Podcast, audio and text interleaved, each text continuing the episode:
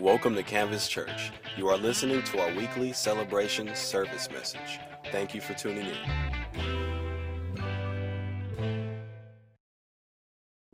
Well, turn your Bibles today to Luke chapter 9, if you would.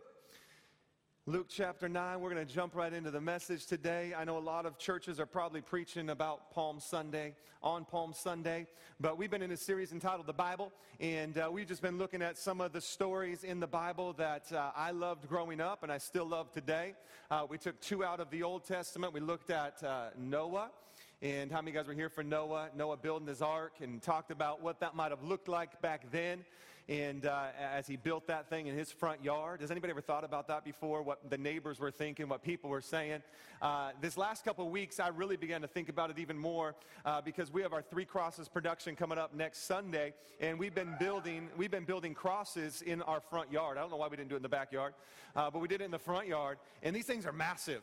And uh, people have been driving by a little freaked out because having a cross in your front yard, I guess, isn't a good thing. I don't know, um, especially when they're the size they are. And so I started thinking about, man, what would have been like to build an ark in your front yard, you know? I mean, these crosses are big, but they ain't ark size. And so then we jumped into Daniel uh, and talked about Daniel in the lion's den and how Daniel wasn't a young, buff man. He was 83 years old right? And uh, we had fun doing that. Uh, last week we had a good time uh, talking out of the New Testament. We're going to do the same thing today um, out of Luke chapter 9. I want to talk to you about, uh, I believe, one of the greatest miracles um, outside of salvation and what Jesus Christ did on the cross that is seen in the Bible. I started thinking about what's coming up here at Easter, and Easter representing representing obviously the greatest miracle of Jesus dying on the cross and rising again so that uh, all humanity could rise and have a newness of life in him. Uh, but outside of that, one of the greatest miracles, it's found in all four of the Gospels. It's actually the only miracle to be found in all four Gospels. And it's in Luke chapter 9, and, uh, and the one I'm going to read from today. And starting in verse 10. Luke chapter 9, starting in verse 10, and it's the feeding of the 5,000. Luke chapter 9, verse 10. The disciples have just come back from getting sent out by Jesus. And if you go back, you'll see that they were sent out for two purposes to preach the gospel and to uh, bring miracles to the people, uh, cast out demons, lay hands on the sick, things like that. They just got back and they're having a conversation. And Jesus notices that they're tired and wants to withdraw with them for a little while to get some rest.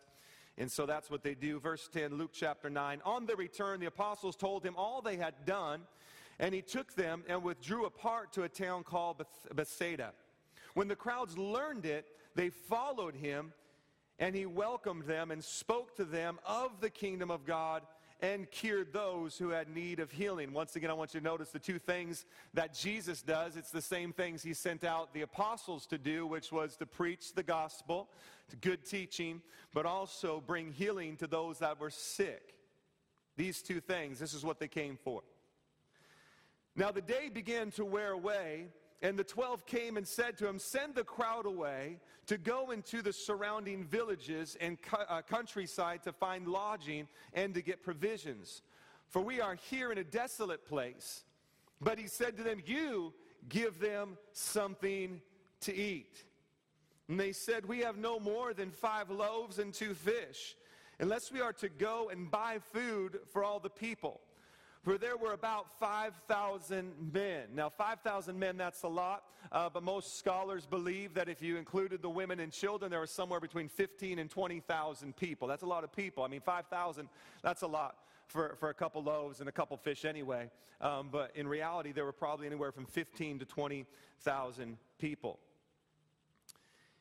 And Jesus said to his disciples, Have them sit down in groups of about 50 each. And they did so and had them all sit down. And taking the five loaves and the two fish, he looked up to heaven and said a blessing over them. Then he broke the loaves and gave them to his disciples to set before the crowd. And they all ate and were satisfied. And what was left over was picked up 12 baskets of broken pieces. Let's pray. God, we thank you for your word today. Uh, Lord, I pray that in the next few moments that we have together, that Lord, you would speak through me. Uh, Lord, that you would uh, challenge us by your word today. Uh, you, would, you would correct us by your word today. You would encourage us by your word today. And Lord, we just ask that you do what you want to do today. In Jesus' mighty name, amen. Amen. Amen. Uh, the only miracle mentioned in all four Gospels, and, uh, and, and, probably uh, because it was such a, a, large, widespread miracle. There were about 20,000 people that got fed from this miracle, which means not only did uh, the disciples witness it as they distributed it, but there were close to 20,000 people that were a part of this miracle. How many know there'd be somebody talking about that?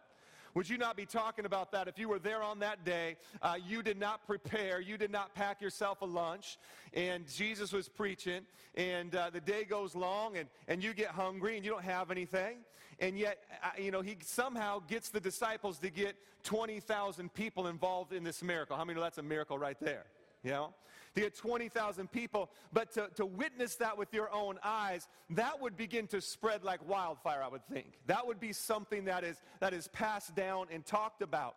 Probably the only other miracle that had such uh, visibility was when Jesus, his very first miracle that's recorded in the scriptures, when Jesus in John chapter 2 took the water and turned it into wine. How many guys, you've heard that story before at the wedding of Canaan, right? That would be another one that would obviously be a lot of people at. People are partying, people are celebrating.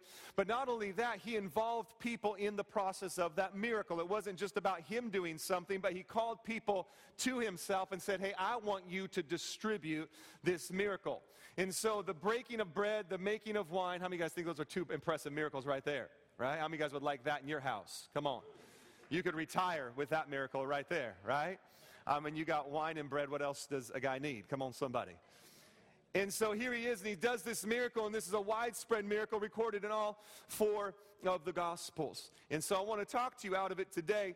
Um, but as we get into it, I think it's interesting to note a couple of things that when Jesus sent his disciples out, and if you go back a little bit in Luke 9, you see that he sent them out, and he sent them out, and he gave them power over unclean spirits and to lay hands on the sick and see them healed.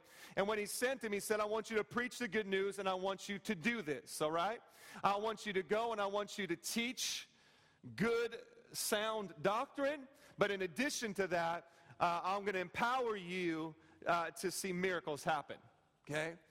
Not only that, when they come back now and they're trying to get away, the crowds come and follow after Jesus and the disciples for this reason because they want to be a part of the signs and wonders. They want to be a part of the miracles. And it says in Luke chapter 9 that he welcomes them. And how does he welcome them? He welcomes them preaching the gospel and healing their sick. In Jesus' day, people gathered, the crowd came for two reasons it was for the gospel, and it was for signs and wonders, it was for miracles. The Bible tells us that the kingdom of God is not just in word, but it's in power. Paul makes this statement. The kingdom of God is not just in word, but it's in power. I think we need to take note of something, though, that in Jesus' day there was teaching and there were miracles. There was the gospel, there was sound doctrine, and there was, if we could put it what we know today, the gifts of the Spirit moving. Healings were taking place. Demonic spirits are being cast out. Miracles, healings, all those things were happening in Jesus' day. But yet today, in, in the Christian world, it seems like we don't gather anymore for the miracles. We don't gather anymore for the signs and wonders. We don't gather anymore to, to allow the presence of God to move and to do those things. We come for teaching. We come for teaching. Now, there's nothing wrong with teaching. It needs to be a, a fundamental part of the church and of every church or any church that you would attend. But Paul tells Timothy in 2 Timothy 4 3, he says, In the last days, people will heap up for themselves teachers that will tell them what they want to hear that in the last day that, that people aren't probably going to come for the kingdom of God in word and in power, but in the last day, they're going to be going and looking for someone to tell them what they want to hear. That it's put this way, that tickle their ears okay, that, that maybe can, can speak really well, communicate really well, but beyond that, that they will begin to tell them uh, like a feel good message. What makes life easy? What makes life simple? You do this and you'll be successful. You do that and you'll have lots of money. Do this over here and you'll get a hot wife. Y'all know what I'm talking about. Okay? And we want, we, want to, we want to take the scripture and boil it down to three easy steps of how I can become successful. And we do that because that's what people want to hear. And in the last days, people will heap up for themselves teachers like that. But that, that worries me a little bit because every time I read my Bible, I don't have to read too many pages before I see the supernatural taking place. It's quiet. I don't have to read too many pages before I see someone getting healed, a demon being cast out, a miracle happening, someone getting raised from the dead, deaf ears being open, blind eyes being open. You know, uh, how about this one in Acts chapter 2 where 3,000 people got saved? How many think that's a miracle right there? In one setting, in one service, 3,000. Okay? I don't have to read through too many pages of the Bible before I see that taking place. And, and my Bible tells me that He is the same yesterday, today, and forever. And so we can look at God and we can say, God, where are all the miracles that we read in the Bible? Sounds like somebody in the Old Testament, a man named, a man named Gideon in, in, in Judges chapter 6. Where are all the miracles? That, that we read. Where are all those things? And it's as if we're presenting it to God as if something's wrong with God. God, where are they? I mean, what's up with you? Could it be that there is nothing wrong with him? It's a good, yeah, probably. and maybe we're not participating in the miracle that God wants us to be a part of. Maybe, maybe we're not seeing more miracles because we're not participating in them. Canvas Church, I believe this on my heart. I believe there is a miracle in motion for our church. I believe there is a miracle in motion for Canvas Church. I believe that. And you might be sitting there, you might say, well, what, what, does that mean? What do you mean a miracle in motion? We're going to talk about it a little bit today. But not only does that mean for us corporately, but I believe if you're sitting out there today and you need a miracle in your life, that there's a miracle in motion for you. That God is the same yesterday, today, and forever. And that the church should teach good Bible. But if the ter- church is teaching good Bible, guess what? We're talking about miracles. We're talking about signs and wonders. We're talking about the gifts of the Spirit. Good preaching, Pastor. Thank you. And here today is a story of what I believe is, is such a great miracle. And it might look simple because, well, some people got fed. What's so great about that? What's so great about it is because I believe this. I believe the scriptures let us in on something through this passage and show us not just a miracle, but show us how to be a part of a miracle. See, a lot of scripture is given to us as description of what's taking place. And one, one would be this when Jesus uh, heals the blind, the blind guy with, with, with the mud. Y'all remember that one? Okay? He spits in the dirt, mixes it up, takes the mud, and goes like this, right? Or something like that. Puts it in the guy's eyes. Now, I don't think that, I think that, I don't think that's prescription. I don't think Jesus is telling us that, hey, anytime there's somebody blind, find some. Okay? I mean, you can try it if you feel God leading you to do that, all right? But just get him to sign a waiver or something first, okay? Yeah, I don't think that the Bible's telling us that this is the way to cure every blind eye. Make mud with the dirt and your spit and slap it in there, okay? That is description of what's taking place. He's describing an event, okay? But I believe there's other times when we read scripture when it's prescription. It's saying, hey, you need to look at this passage and you need to see some key points in this passage because if you take those key points and apply them to your life, guess what? You're going to see a miracle. You're going to see something happen. I believe that specifically with this passage because it's not the only time we see Jesus saying, Hey, go find what you have. And as you find what you have, give it to me. I'll bless it. I'll give it back and you'll have more. We see that happen several times. It reminds me of 2 Kings chapter 4 and, and the, the woman who has the sons, right? And the oil, she has no oil. And the prophet comes to her and uh, is saying, Hey, make me a cake. And she's like, Sorry, this is all I got, and I'm going to eat it and I'm going to die. And the prophet says, Hold on a second. Why don't you go and bring the oil? Go get all the jars that you can. And the Bible says she ran and got these jar- jars, and they continued to fill them with oil. Y'all heard this one before? They filled it with oil. And the oil kept going until she ran out of jars. And she had so much oil that she could sell some, pay off her debt, and live the rest of her life. That's pretty cool. Now, I don't know if the prophet was being selfish because he was hungry, but come on, that's a cool miracle right there, somebody. right? What was it? He involved the person. What do you have? I have this, okay? Watch it become more. We see it also in John chapter 2. I, I, mentioned it earlier in the wedding of Canaan when, when they ran out of wine. Well, what do we have? Well, we have these pots and we have that water. Good. Take those pots and that water, boom, wine. It's pretty cool. What, what is taking place here in Luke chapter 9 is not only description of the event, but I believe there are principles here for us today that as we grab hold of them, we can be a part of this miracle that's in motion.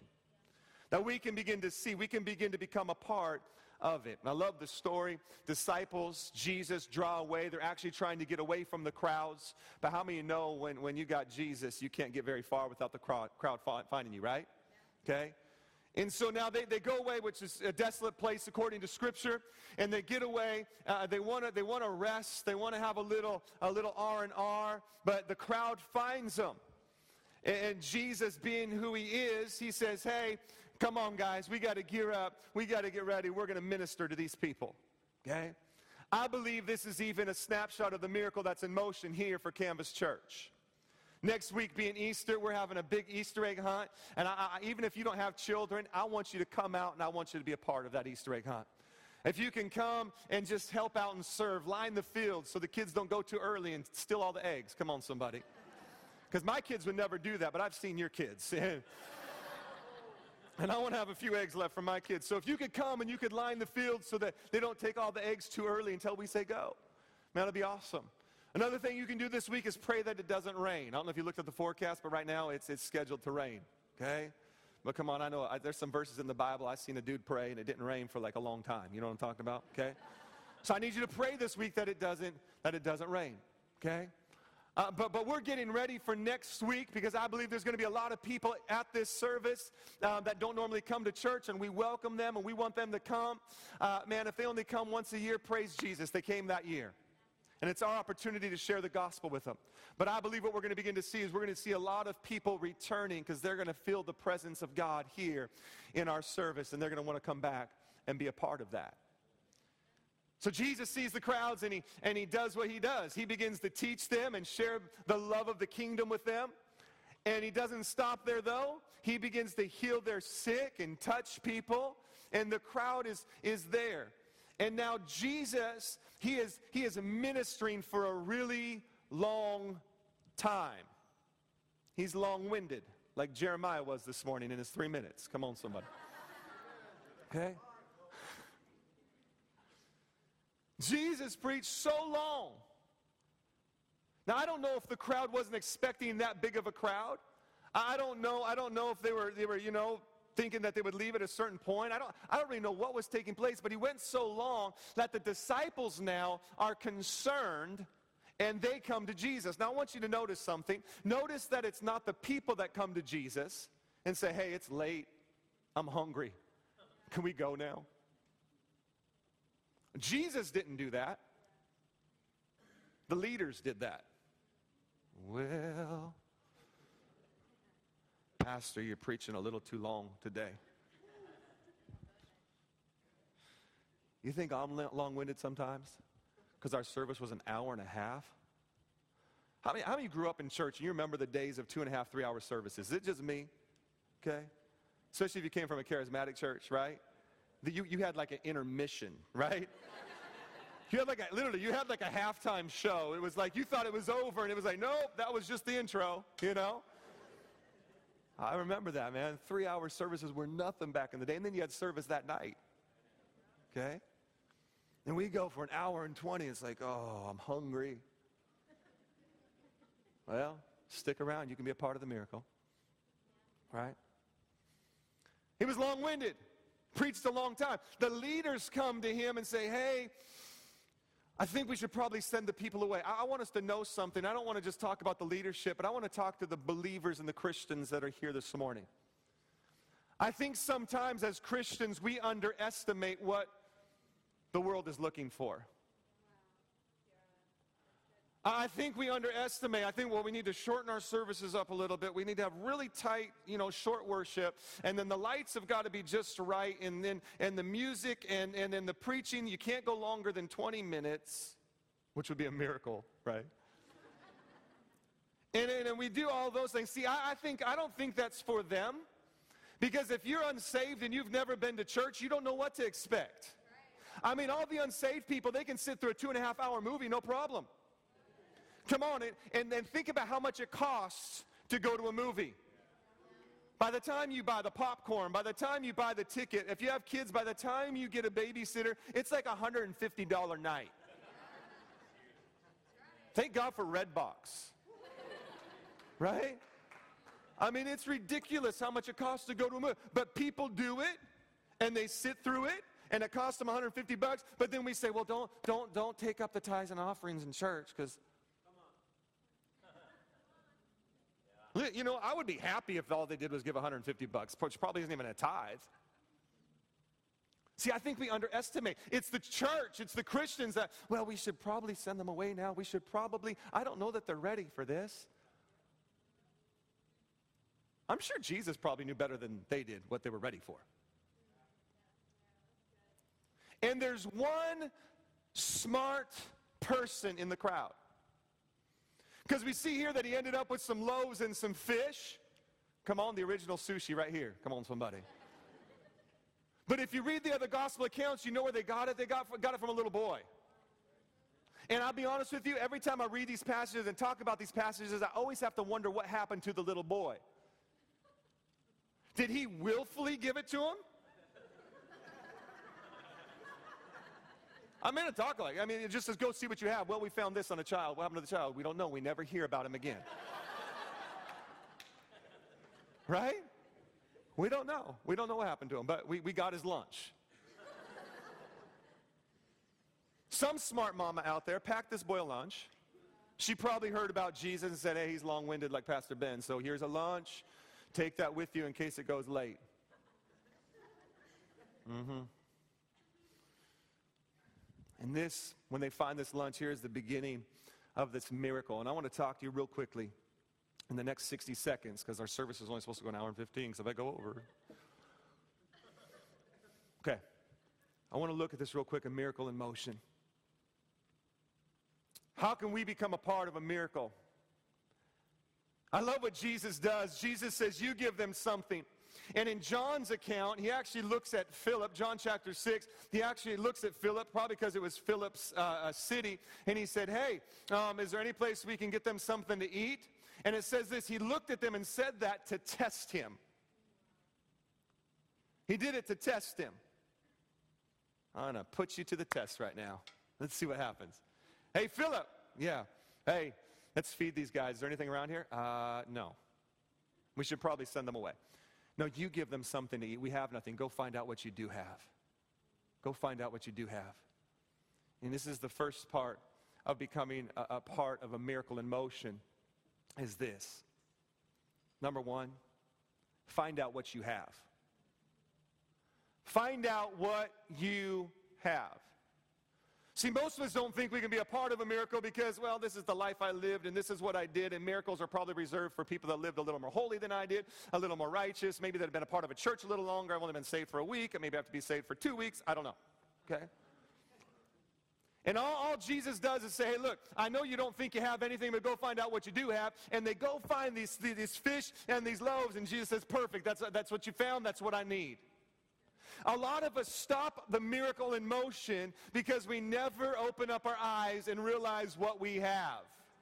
We never open up our eyes. See, we complain about our finances. Man, I only got $10 in the bank. Hey, well, at least you have $10 in the bank. Are you with me? I mean, my marriage, man, it's just, it's so hard, it's so difficult. Well, at least you have a marriage. Present him the difficult marriage. Give that, what do you have? He's not asking for something you don't have. He just wants you to look and see what you do have. Canvas Church is a perfect example of that. I believe that the greatest days of Canvas Church are ahead of us. I believe that there are more people that are going to get saved. I believe this room is going to be filled up. Listen, I don't believe God brought us to Mission Bay High School so that we could set up black curtains and, and partition it off. Amen. Amen. Awesome. I don't believe that. Thank God we had them, make it a little more into. I don't believe that's the purpose, though. I believe God brought us to this, this Canvas Church, this place, so that we could see hundreds of people saved, hundreds of people get involved in ministry, hundreds of people be witnesses at their at their businesses, at their schools, in their neighborhoods, so more people get saved and more people fill this place up. And then we'll be at two services, three services, four services. Okay? That scared some people. But as I look back on our journey, man, it is so easy sometimes to, to think outside the box. If I had this, then I could do this. If I had a better job, then I could. If I wasn't single, then I could. If I wasn't married, then I could. And let me just tell you, the people that complain about being single now are the same ones that are going to complain about being married later. just write that down, watch it, it'll happen. I hate being single. And then they get married and like, why did I get married?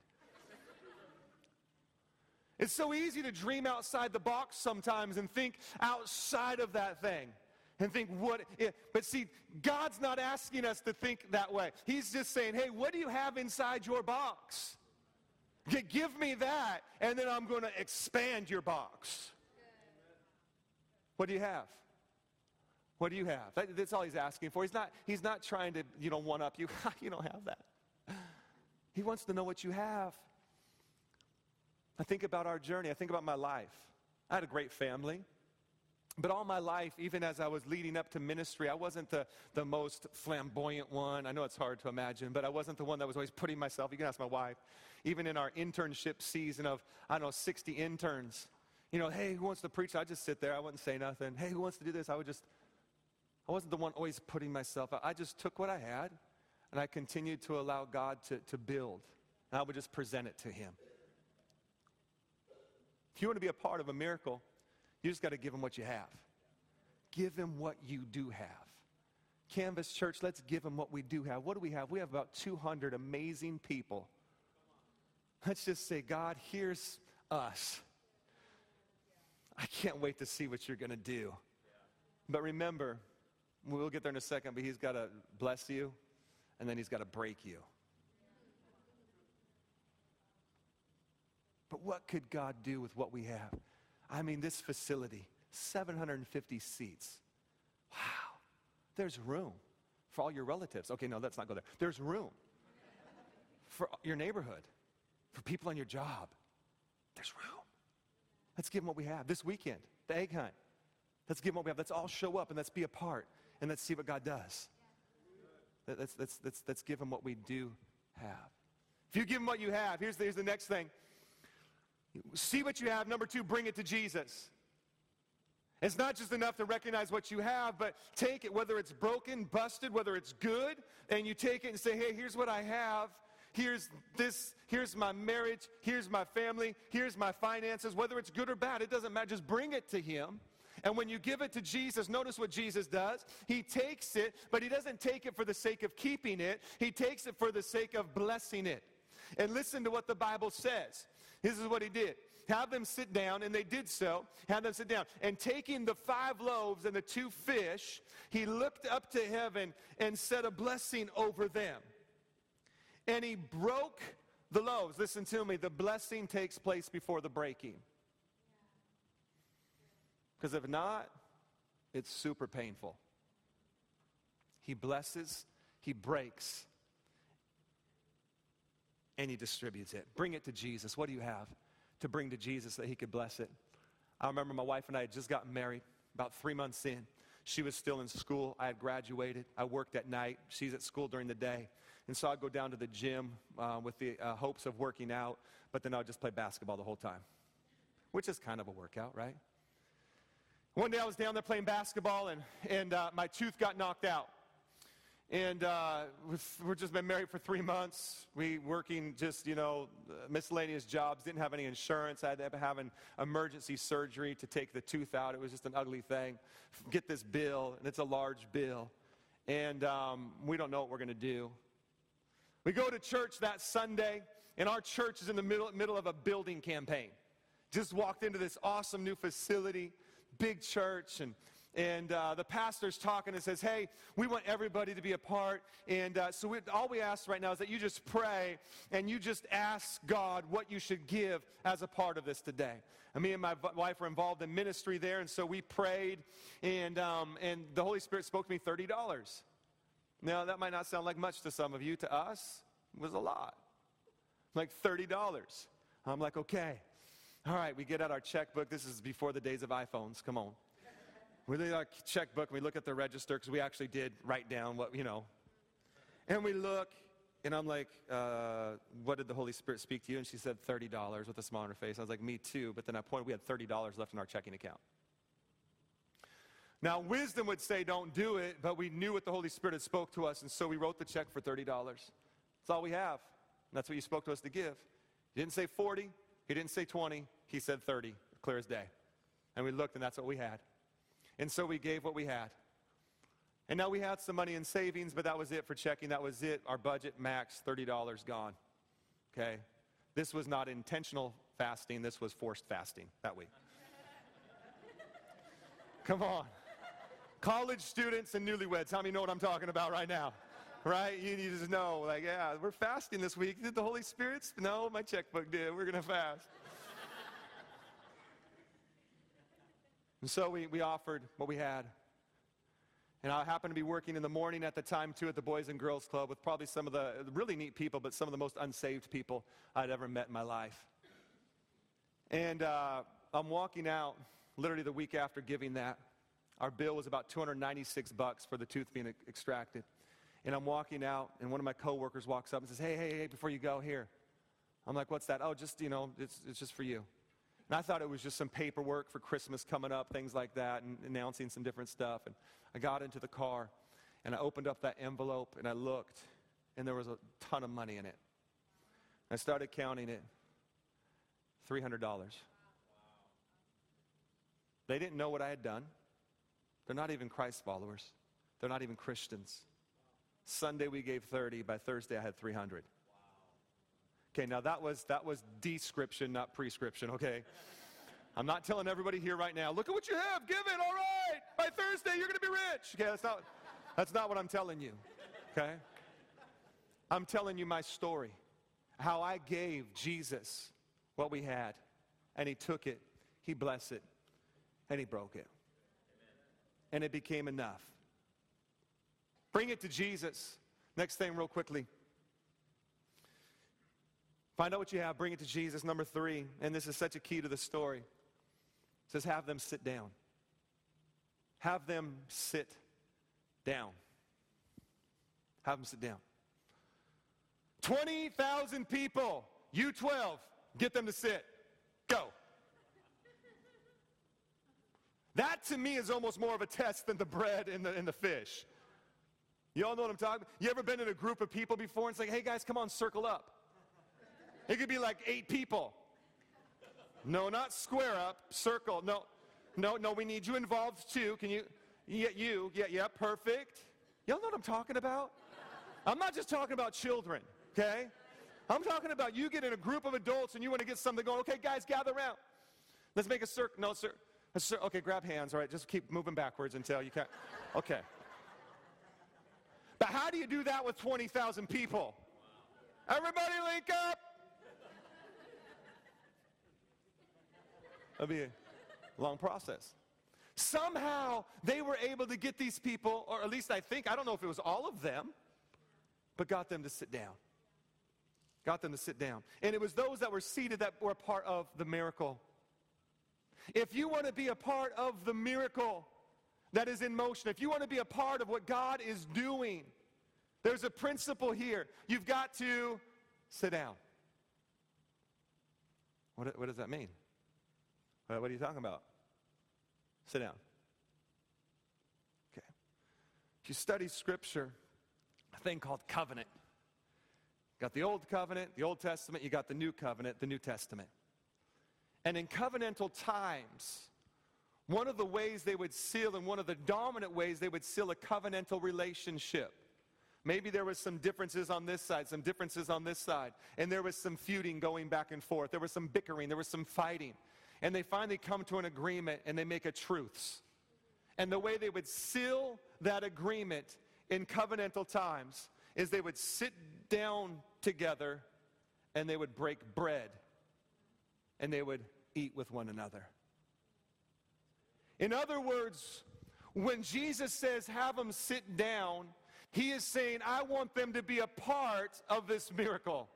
I want them to be in relation with this miracle. I want them to experience this miracle firsthand. But in order to be a part of the miracle, you've got to sit down. You've got to surrender yourself. Now, I don't know, but I would think in my mind out of 20,000 people, there was probably somebody that was like, I ain't going to sit. I've been sitting waiting all day and I need to stand because my booty hurts a little bit. Y'all know what I'm talking about, right? I mean, you sit here for, you know, an hour and you're like, oh, I mean, they've been going all day. I have to think that there were probably some people that maybe didn't sit. There were probably some people that started out that way. I'm not going to sit. And then they saw what was happening and they're like, dude, I'm getting in on this. and that's okay too. We like the early adopters and the late adopters. We need them all. I'm sure there was people like, oh, dude, I'm not going to sit. And then, you know, and they're like, wow, yes, let's, honey, sit down. But it was those that were seated that were a part of the miracle. They were a part of the distribution that actually got to partake in this thing. If you want to be a part of the miracle in motion, and I don't want you to miss it here at Canvas Church, there is something required of you. There'll be people that miss out on it. But I ain't doing that. He can't tell me what to do. I mean, who does he think he is? It reminds me of the, the children of Israel coming out of Egypt. And here they are, living daily in a miracle. Bread every morning. Ah, yeah, you might have got tired of the same bread, sure, but at least you got something to eat, right? And I think they found some creative ways to do that. Every morning, a miracle. Every night, a miracle. What did they have? They had the pillar of fire by night. Now, I know some of you think of a little crackling flame. It was a pillar of fire going before them, leading. This is what you're going to follow. That's pretty impressive. And during the day, so they didn't get scorched, they had a cloud. That's impressive. And here they are, part of that every day, but yet they start to grumble and they start to complain as they're heading to the ultimate miracle, the ultimate promised land. And it was those that complained that didn't get to be a part of the ultimate. But it was those that stayed in that covenant relationship that got to partake in it. Jesus says, I want them to sit down. Man, can you imagine being a part of that first group? The first group of 50? I mean, I don't know. They probably would have stood up and been like,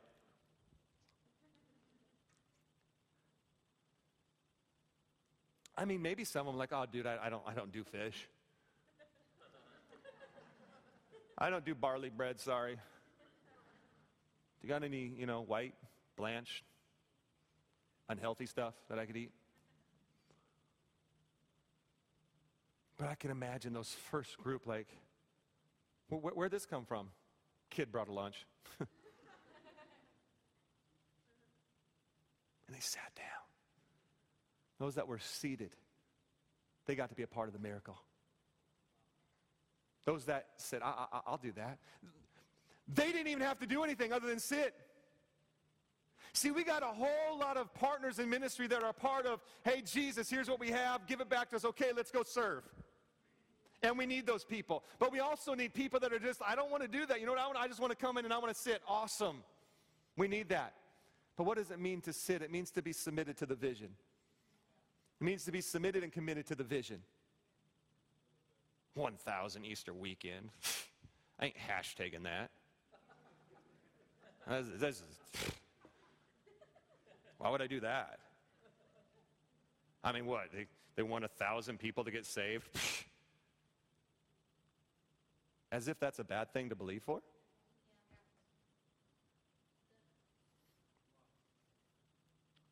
I'm not, I'm not doing a thousand Easter West. But I guarantee you, on Sunday morning, Easter, when you walk in, you're going to be like, dude, I'm getting in on this. You're, going to want to be a part of it. And that's okay. We want you to. Because in order to be a part of the miracle, you got to sit down. It's a good thing we talked about how Jesus was long winded in his sermon earlier. but the satisfaction of getting involved, the joy of getting involved. Does anybody remember the first iPhone that was released? Even the second, third, and fourth ones. I mean, they were lined up. And it was all the other people like, dude, it's just a phone, whatever. And then you had those people that lined up and they got that first iPhone. I still remember it. The silver back, the black bottom. It was so cool. And I remember one of my friends walked into church and he had it. I'm like, oh, dude.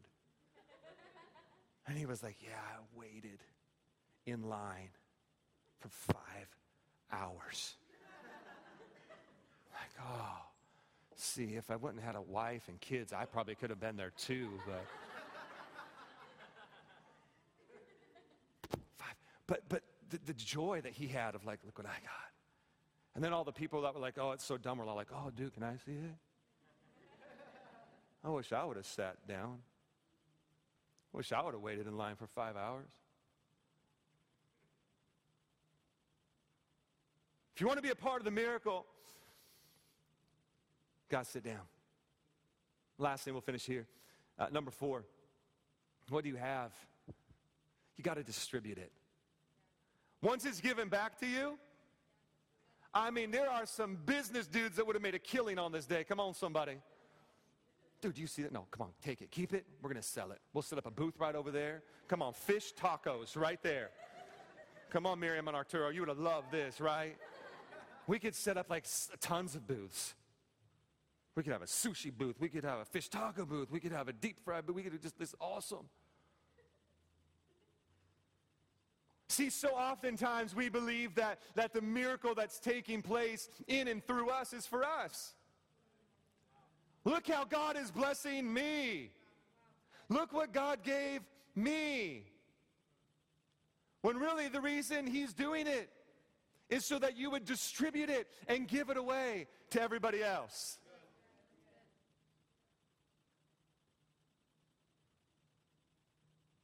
You got to distribute, you got to give it away. Listen to me, the, the greatest thing we are celebrating next weekend is the miracle of salvation that God so loved the world that he sent his son Jesus to die for me. I don't understand it, I don't get it, but I'm sure glad he did it. And he died for me, not just so I could be a part of a miracle, not just so I could receive salvation, but so that I could turn around and go back out and say, hey, have you heard about Jesus? Hey, look at what he did for my life. Hey, look at what he can do for your life. But if you hold it in and you do nothing with it, nobody gets fed.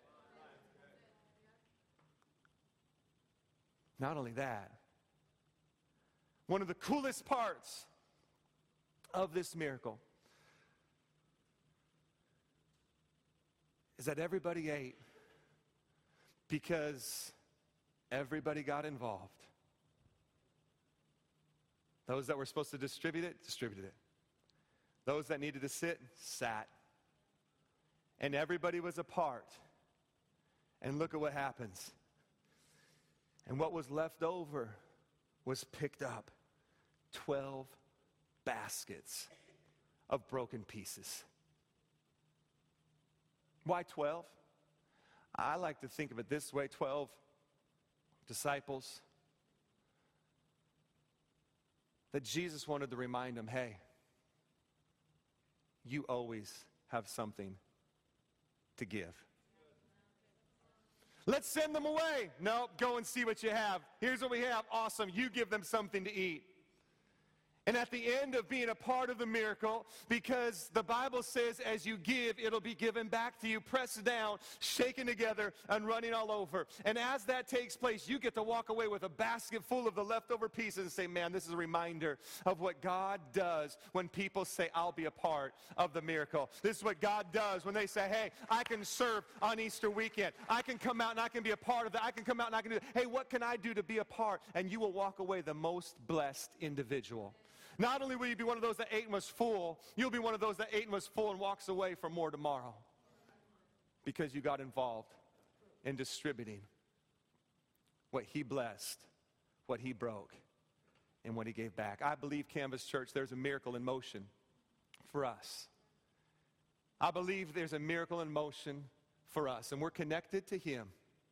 And so we need these two things we need distributors and we need sitters. And if you are willing to jump in and be a part, I want to encourage you starting the first week of April to say, Pastor, I want to be a part of the miracle that's in motion. I'm so, I'm so thankful for what Jesus did in my life, but I don't want it to stop there. I want, I want to give it away. How do, how, do I, how do I do that, Pastor? How do I give it away? Go share your story with somebody. I'm a little shy. I, I don't really know how to do that. Come to the hunt. We'll give you a place to serve, and you can be a part of giving it away. Well, I can't be here. That's okay. We're right here every Sunday, 10 o'clock. There's a place for you to serve.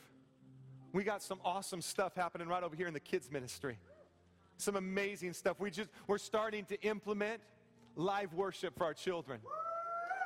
They're, they're to have, they're to have drummer, they're going to have piano player, they're going to have guitar player, they're going to have they're going to be doing worship live. That's pretty exciting. My kids are so excited about it. They're begging to take piano lessons now because they don't just want to be the one at the mic, they want to be the one like just like Becca, just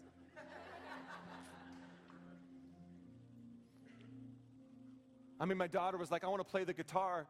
And she started putting her hair up like this, like Jonathan's. And I was like, like, hold on.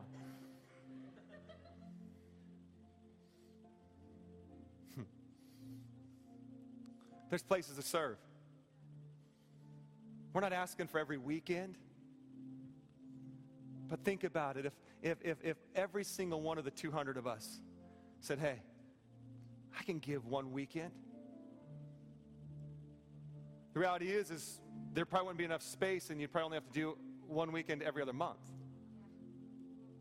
But Pastor, I don't want to miss out on the message. You don't have to. We live feed and podcast everything. It's pretty awesome. And not only that, we're going to grow so much next weekend, we're going to have to go to two services. So you won't have to miss one. You can attend one and then serve one. Oh, the cheering went down a little bit there. Uh, it's a little more time than I want to commit. Uh,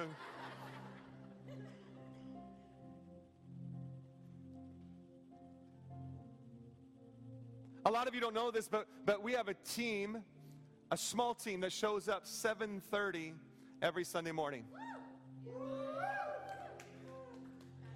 That was the early adopters, those were the late adopters right there.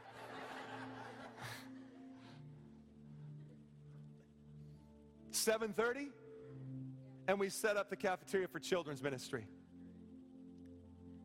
You know what we need? We need more people that will do that. And to be honest with you, the ones we really need to help with that are the ones that don't have children. Because it's really hard to get my child up at 6 on Sunday and get him over so I can set up at 7.30.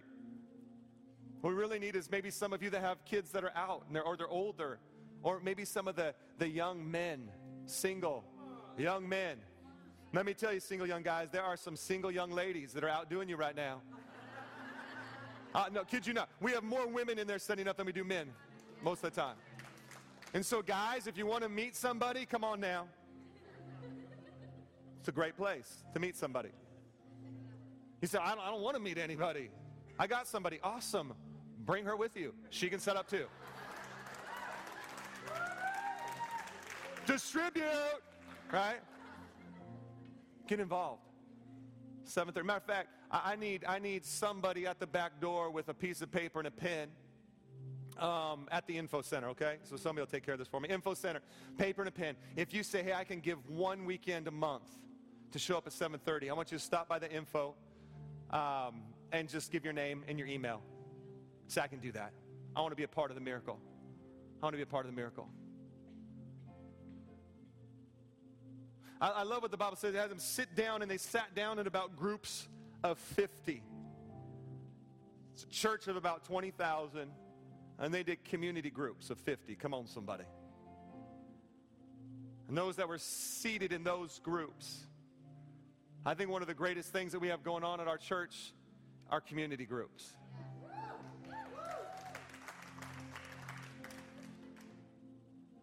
I don't know how, 12 or 14 or something like that we had this last time. This is the last week, then we're taking a break after Easter, and then like mid April, we're, we're ramping back up. Sign up for a group, get involved. If, you, if you've been through our pathway of involvement, our journey to belong, you can even start one. Get involved, be a part of the miracle. People's lives are being transformed at these groups. Why? Because I believe that the majority of all real life change takes place in a smaller gathering of people. This is good, but you need somewhere to go where you can just talk it out.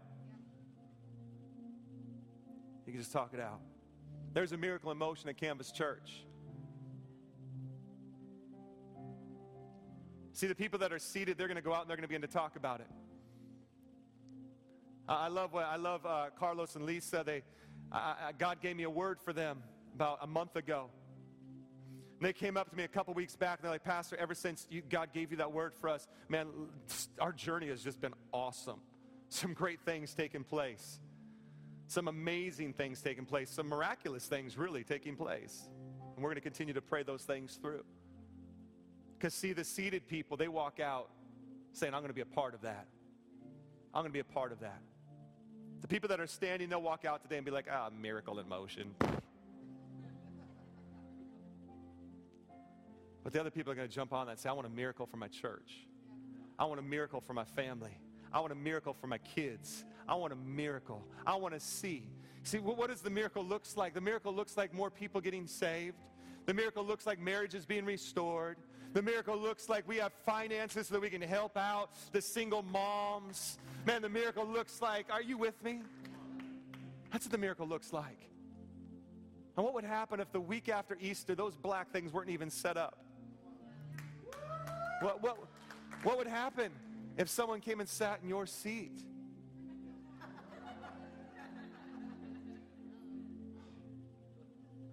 Because y'all know you got about four seats you choose from. Uh, anything else is outside of your comfort zone. Get ready. Next weekend, you're going to be outside of your comfort zone.